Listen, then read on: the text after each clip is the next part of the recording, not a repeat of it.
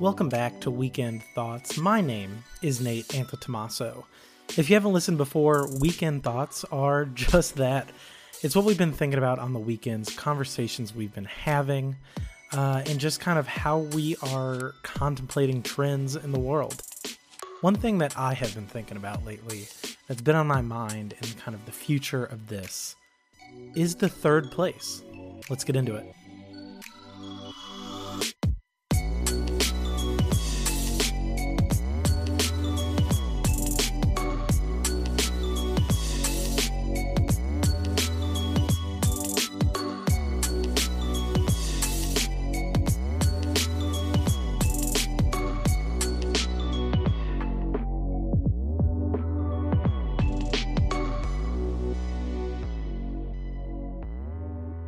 So you might have heard that phrase before, the third place. The third place is defined as the place that we spend most of our free time out in the world. You know, if you think that we spend most of our time at home and then the second most amount of time at work, what is that third place? Makes sense. So it's been a concept for a while. It was actually coined by the sociologist Ray Oldenburg. You know, for many of us, the third place is a place that makes up a large part of who we are. It's where we can let our personality shine outside of home or outside of the work. You know, it's it's a comfortable place. For a lot of people, it's church. Maybe it's just the library, or it could be more fun things like the country club or even a neighborhood dive bar.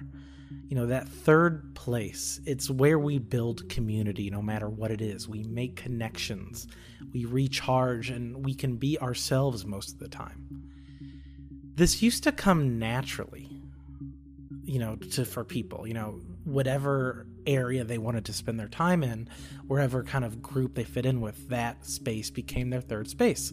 But then it became a growth strategy for companies. So let's dive into that. Starbucks that was the core of their growth strategy. Howard schultz this founder ceo said himself beginning starbucks wanted to be america's third place they have comfy chairs, Wi Fi, power outlets, newspapers, everything you can think of. And most Starbucks succeed at being a place we've all spent a lot of time at. And, you know, it's worth it for them because enough people will spend time in the store and a good amount of Frappuccinos are going to be bought because people are staying there. But even though the thought of the third place has been very intentional over the last few decades, it's more important right now than it has ever been. You know, during COVID lockdowns, we shrunk to just one place, our home.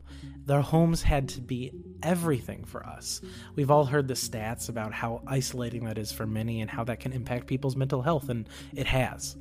You know, some of us now are back in the office, our second place, and some are not. So the idea of the third place, community space, is more important than, than ever for our mental health and candidly for our culture.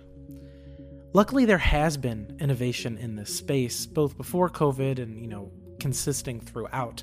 Uh, let's go over a few of those. Obviously, uh, WeWork, you know, the idea of making your workspace a place you want to hang out. We've all seen the documentary. Uh, there's some weird things going on with WeWork, but it's hard to deny the culture that it's built for people that worked there. You know, I can attest to that personally. Another cool thing that they have here in Chicago is Foxtrot. It's basically a Starbucks model, but it's for bougie millennials. And it has a lot more than just coffee. It also has, uh, you know, fun non alcoholic drinks. It has alcoholic drinks. It has food that they make fresh there, even a few grocery items. You know, it's a place that you can come together and really make it your own for whatever you're doing at the time. Uh, and people recognize the benefit of a place like this. Foxtrot raised a $42 million Series B last year. You know, there's more niche spaces like Soho House. That's a social club for young creatives. A lot of big cities have them. You know, that place is tailored specifically to modern needs. It has co-working space. It has a bar to take meetings at. It has the spa and the pool. You know, what people want to do today, they've made space for that and it's flexible. And that's where I think in the physical world, third places have to be. They have to become a flex space for different people to make it what they want. We see that with WeWork, with Foxtrot, and with Soho House. It has to be flexible. But given what we've learned with COVID, that we can do a lot from home, and given the increasingly fast pace of technological improvement, maybe the third place isn't physical after all. We've seen just in the past couple of weeks the term metaverse come up big. Facebook is doubling, tripling down on its resources to build a metaverse, basically a place you can hang out with people, socially interact, not on a 2D screen, but in VR, in a real place, an ever existing, ever changing, ever contributed to space. You know, Microsoft is doing their own stuff in there. Apple is secret, but supposedly working on an AR and then into VR um, concept. Is that metaverse going to become the future third place? In the same way that social media connects us today, will the metaverse allow us to exist in a community space virtually? And within that community space, are there going to be niches? You know, is there going to be a place for people who like to golf, like a virtual country club? Is there going to be a coffee shop? Is there going to be people who are interested in rap music or people who are interested in biking, whatever it is? That place most likely will exist in the metaverse. And so right now as we as we reach out for culture and for connection, maybe at the end of the day we're going to just be reaching through the screens that we're already looking at. That's what I've been thinking about.